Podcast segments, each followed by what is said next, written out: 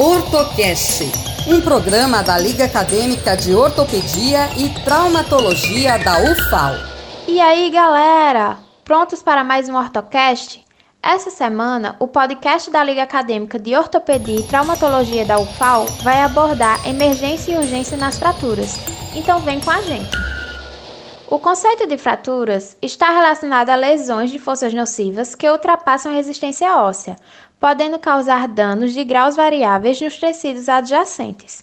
Elas podem ser expostas ou abertas, quando ocorre lesão de partes moles com perfuração da pele, de lesão vascular, quando lesiona ou comprime o sistema vascular, ou ainda de lesão neurológica, quando atinge nervos. Diante de uma fratura, não devemos considerar apenas a imagem radiográfica de um osso quebrado, sendo muito importante avaliar os tecidos moles vizinhos. As fraturas podem ser classificadas de acordo com o traço, a localização ou ainda quanto ao risco de vida. Quanto ao traço das fraturas, elas podem ser transversa, oblíqua ou comunicativa. A fratura transversa é a que apresenta o menor contato das superfícies. A oblíqua, além de ter o maior contato das superfícies, tem uma probabilidade de consolidação mais rápida. As fraturas comunicativas têm vários traços de fraturas. Essas classificações têm influências no tratamento e no prognóstico. Quanto à localização, pode ser o terço superior, o terço médio e o terço inferior, podendo ser ainda fraturas intraarticulares. Em relação ao risco de vida, as fraturas expostas comunicativas graves, a fratura bilateral do fêmur, a fratura com lesão vascular, grandes fraturas da pelve e amputações traumáticas são as que apresentam maior risco de vida para o paciente.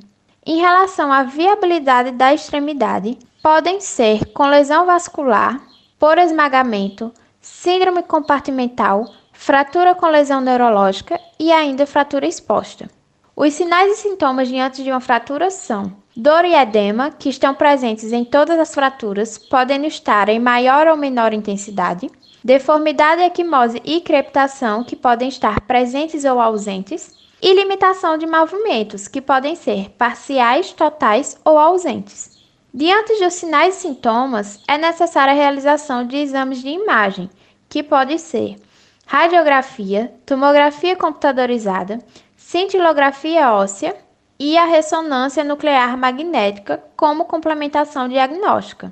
Numa fratura, é importante saber a hora do trauma e a cinética do trauma, pois são indicativos do prognóstico.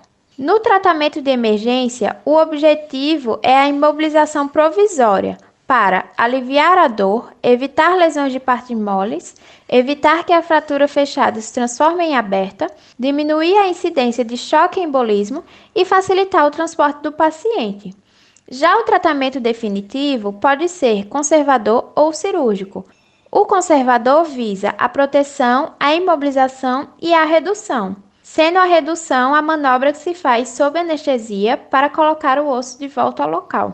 O tratamento cirúrgico seria para a fixação do osso, podendo ser externa ou internamente através de placas, parafusos, hastes e artroplastias. E aí, gostou das informações? Quer saber mais sobre ortopedia e traumatologia?